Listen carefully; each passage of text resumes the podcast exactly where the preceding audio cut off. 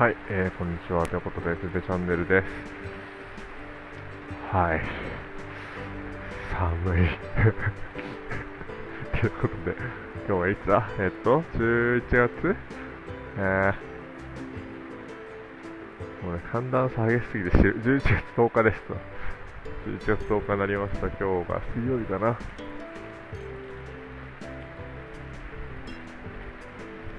はい、11月10日水曜日の朝7時です。はい。何をこの時間に撮ってるかというとですね、昨日の夜アンタルヤ、ビーチがある町ね、出発しまして、アンタルヤ出た時半袖半ズボンぐらいでよかったんですけど、今ここ、カッパドキアに来ております。寒い。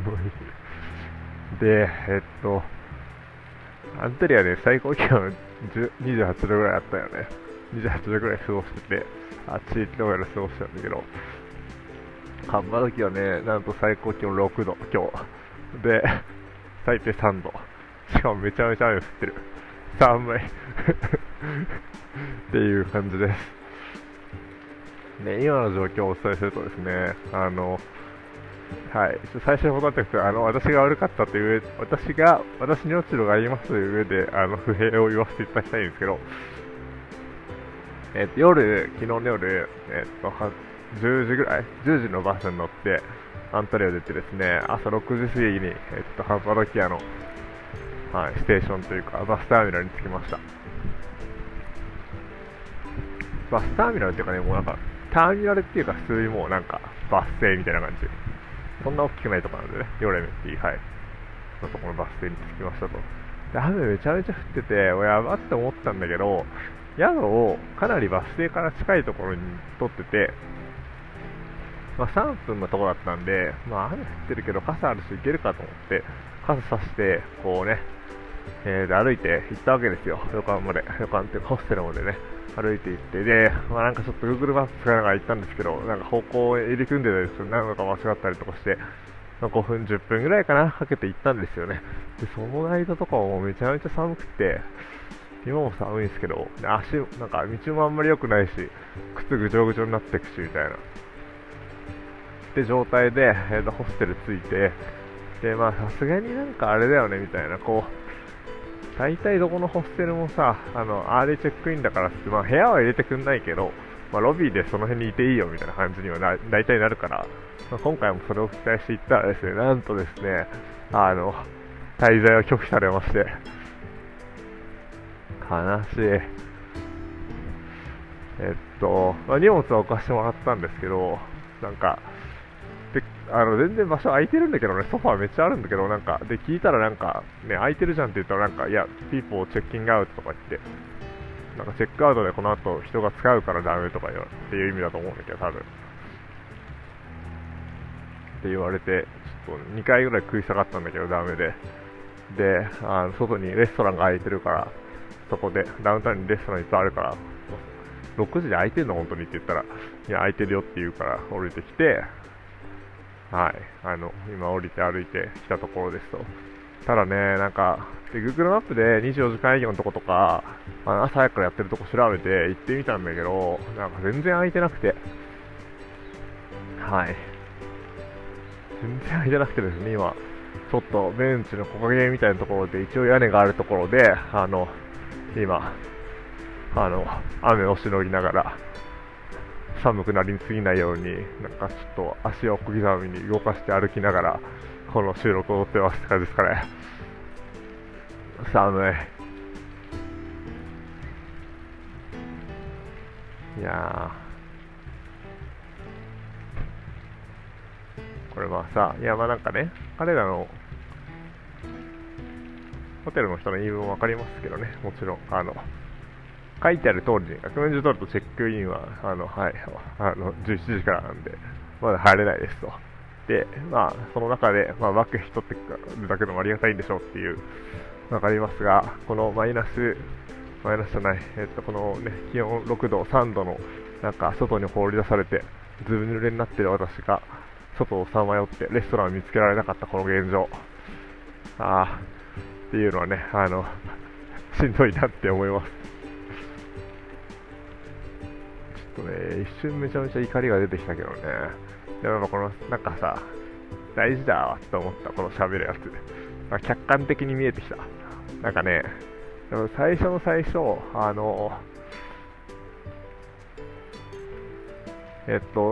り出されてレストラン見つからなかった時はもうなんかね憤怒だった、憤怒寒いし眠いし、もうなんかちょっと怒りが出てきたんだけど、今こうやって喋ってみると、まあなんだろうな、まあフェアに考えるとあっちが正しいよねとか、まあビジネス的に考えるとね、知ったことじゃないよねって話だよねっていうのは、はい、わかりますと。向こうの都合というかね、向こうのルールで沿ってそれで旅館を運営してるんでっていう感じかな。まあただね、体験の質は下がるよねっていう感じかな。ちょっと、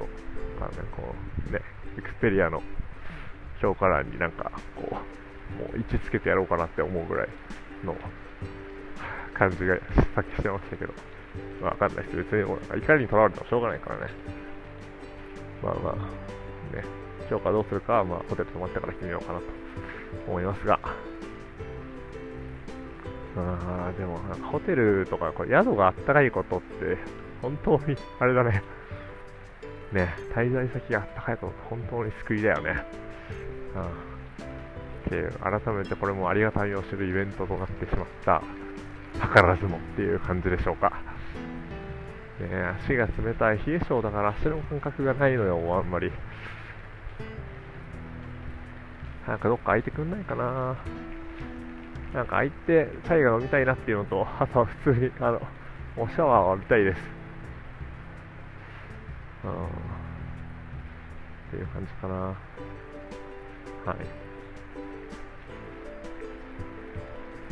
私はですね、こうやってのもなんかラジオで今のありのままを喋っていることのやっぱなんか素晴らしさを感じてるし、なんかそれはちょっと伝道していきたいとか、なんかみんなにも言っていきたいと思いました。今こうやってね、自分自身で話して聞かせることによって自分自身を客観視できるっていうのがすごい大事だよね。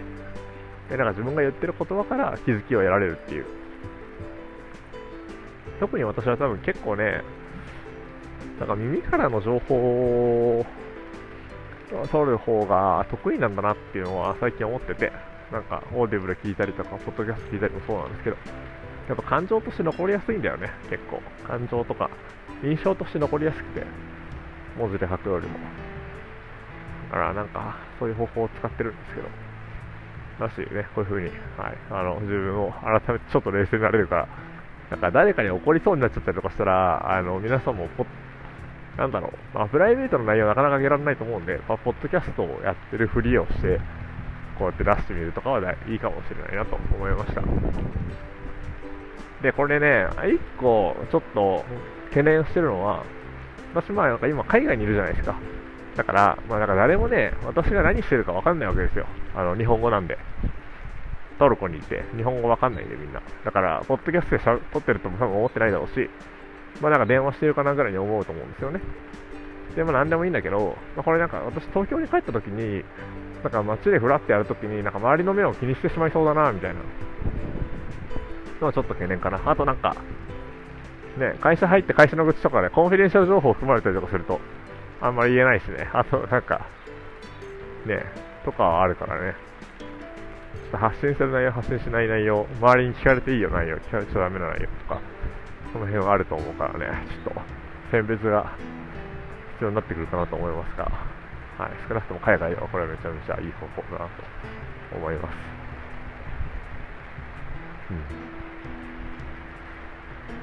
こんな感じかな。で、これ今ね、このなんか今日配信しようと思ったのも不思議なものでですね、私は今 iPhone のボイスメモを使って、撮ってるわけですよ。なんでかっていうと、普段は Anchor っていうねポッドキャスト専用のツールを使って撮ってるんですけど、それは基本的にネットがある環境じゃないと働かないので、ボイスメモに録音をして、それを後で上げるって形にしてますと。なので別にどこともつながってないし、インターネットのコネクションもなんもないんですけど、なんかね、ただ後で配信するんだなと思ってこう喋ってるとですね、なんかその先に誰かがいる感じがするっていう感覚があるんですよね。まあ、実際ね、残して配信するんで、本当に誰か聞いてくれるはずなんですけど、なんかそれを求めて今ちょっとやってるところがあるかなっていう感じ。なんか孤独なのと、寒いのと寂しいのとね、ちょっと今一人でいるとしんどいなって思ったの。雨強くなってきてるし、だからなんかあれだな、これでも面白いね。これでも脳の構造だよね。面白いよね。なんかこうね、別に誰にも喋りかけてないというか、誰とも直接つながってないのに、脳は誰かに喋りかけてると認識して、今あったかい気持ちになっているというね。まだ見ぬリスナーの人の顔が浮かぶ感じがしてですね、はい、って思いました。なんか人間の脳って本当に面白いよね。認知バイアスとかいろいろ言うけど、なんか本当になんだろうな、理解できることに制限があるし、ある特定の様式で泡出されちゃうと理解できなくなっちゃったりとか、別にね、これとかもそうだよね。誰かがね、そばで聞いてるわけじゃないけど、誰かが聞いてくれてるような気分になるっていう。不思議だよね。これ、でも、ポッドキャスト意識しないで、ただボイスメモですっていう風にやってずっとやってたら、多分こうはなってないなと思います。だから本当になんか認識の世界と、の差分なのかなと思っていて。面白いよね。はい、っていう感じかな。最近めちゃめちゃダラダラ喋ってることが多いですが、はい、ね、またいろんなこと配信できたらなと思うんで、これもなんか怖いな、ちょっとこれ切るの不思議だけど、もうちょっと話すか。もうちょっと話すと、昨日の話しようか。昨日言おうと思って言わなかった話だったもんね。昨日は、昨日出会った人たちの話しようか。パキスタン人のこと。パキスタン人の子ね、なんか名前が難しくて分かんなかった。パキスタン人の男性の人と、あとはラトビア人のダニエルっていう、この2人と、ホテルの部屋が一緒になったので、話しました。あとは、あれか。もう一人、カレロスっていうね、ベネズエラ人かな、違うわ、ベネズエラじゃないな、フジモリ大統領が、もっと昔大統領、ペルーのカレロスと、あとアメリカ人の、そのホステルで働いてる女の子、この子の名前忘れちゃったな、はい、とかね、4人ぐらい登場人物がいて、ちょこちょこ喋ったりしてました。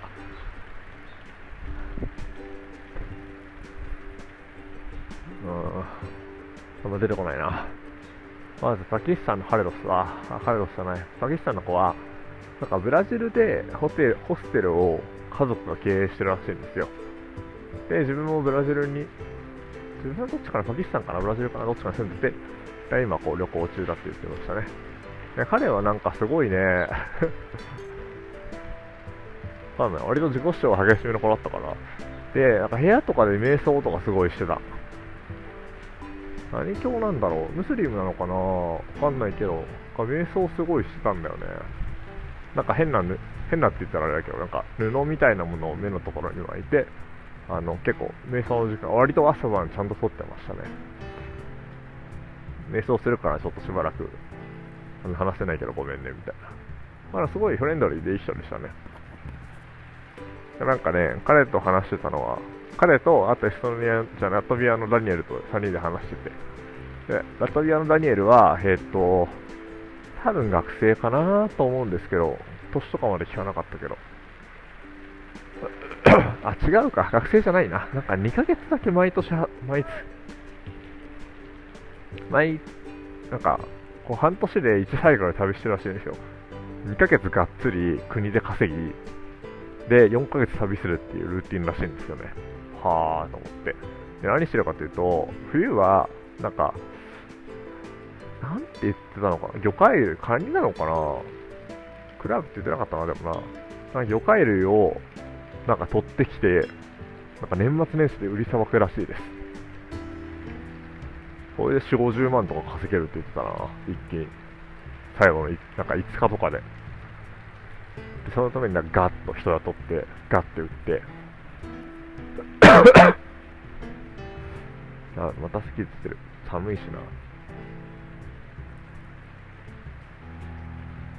っていう感じ。なんか結構クレバーな感じだったな。なんかストリートスマートって感じ。そのなんかね、お勉強ができる感じじゃないけど、なんかこう、日常で生きていくのがすごいなんか賢い感じがしてて。で、夏はね、なんかビーチサイドに、なんかこう、なんだろう、よくある、なんで言ったらいいんだろう。海の家みたいな感じかな。みたいな感じのところを働いて、ロシア人が結構来るんですって、ロシアの人は。ラトビアってね、ほんと独立したの最近だからね、ソビエトからね。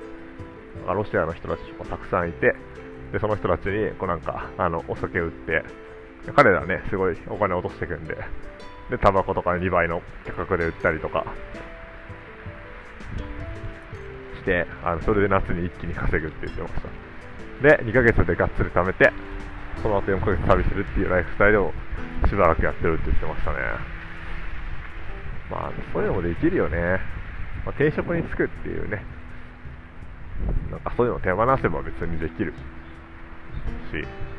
家族を持つとかってなるとね、なかなか大変なのかもしれないけど、別に持たなくていいやって思って、旅が本当に好きだったらそれでもいいなっていう、でも一つの価値観ですよね。うん、私がそれをするとは思わないけど、まあ、できるけどね、多分実際日本でも。まあ、ただ私がね、別にずっと旅してたわけでもないし、うん、これでたまにやるのはいいけどね、とは思いましたが、まあ、すごいいいやつでしたし、あとなんかね、ダニエルも、あとそのパキスタンの子もね、2人ともなんか、まあ、正しいかどうかは別として、すごいなんかちゃんと意見を持ってて、歴史のこととかすごい知ってる感じがした。これはね、でもなんか旅人に共通してなのか、旅に出会う人に共通しそうなんですけど、政治のこと、歴史のこととか、やっぱすごい知ってる。と思う。うん。まあ、一つ地理的に彼らの国が近いとか、彼らの国に近い問題を取り扱ってるっていうね、まあ、議論がね、彼らが始めたりとかするんで、それのこの形で私は知識がないみたいな。南米の話とかわかんないとか、あとは、してたりとかするんですけど、まあ普通になんかね、人類の誕生の歴史みたいなね、どっから来てみたいな、どこに定住していってみたいなね、四大文明あってとか、そういう話もしたけど、なんかちゃんと知ってんなーっていう感じ。で、それをなんかちゃんと喋るし、あれは何なんだろうね、なんか旅人だからすごい知ってるのか、でもなんか日本人より平均的なリテラシーが高く感じるのは、旅人だからなのか、私が出会ったサンプルがそうなのか、それともなんかそもそもね、やっぱそういうリテラシーが高いのか、本当に。みたいなところはちょっと気になるところだったかな。はい。かな。あと、私もなんか若干疲れちゃったりとかしてて、なんかあんまりね、英語でがっつり議論しようとかって思ってなかったりとかすると、なんか割と、なんだ、押されちゃうこととかあったりとかよくするんですけど、ねえ。まあ、本当にやるならね、なんかちゃんと、こう、あれだよね、議論したいよね、って思う。そしてですね、今、私の近くに、ワンちゃんがいてですね、ワンちゃんが今、身をブルブルブルブルしてます。寒いんだろうね。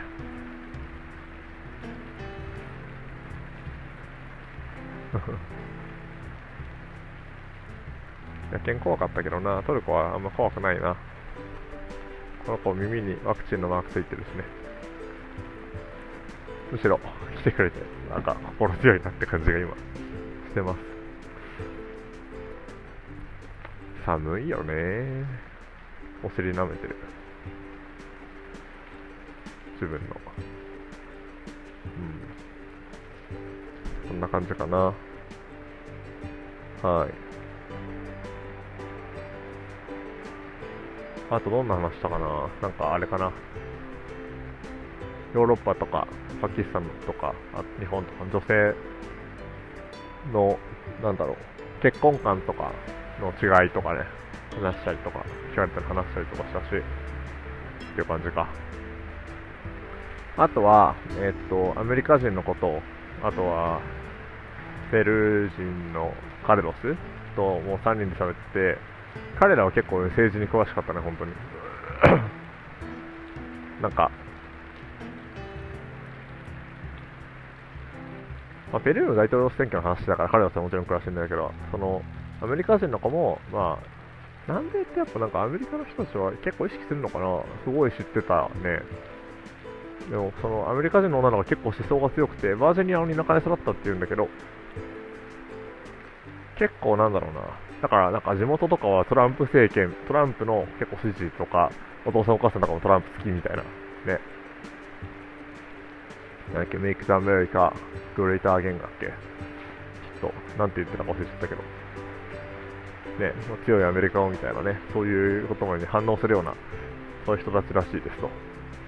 彼女はそういうところは嫌いで出てたんだけど、彼女は結構なんだろうな、逆にコミュニズムというかコミュニティ寄りというか、思想をね全て聞けなかったんだけど、彼女は結構なんだろうな、コミュニティがもっと小さくあって還元しなければならないみたいなことを言ってたかな。まあなんかちょっとドラスティックに聞こえた。どこがドラスティックだったかっていうのはあんまり思い出せないと、あんまりちゃんと構造として把握できてなかった自分がいるなっていうのは今思うんですけど、はい、こんな感じでしたかね。はい、というわけで一旦こんな感じかな。今日も聞いてもらってありがとうございました。この後無事にホテルに着いて宿に入れることをとても楽しみにしてます、私は。はい、ではまた次回の放送でお会いしましょう。以上、ペペでした。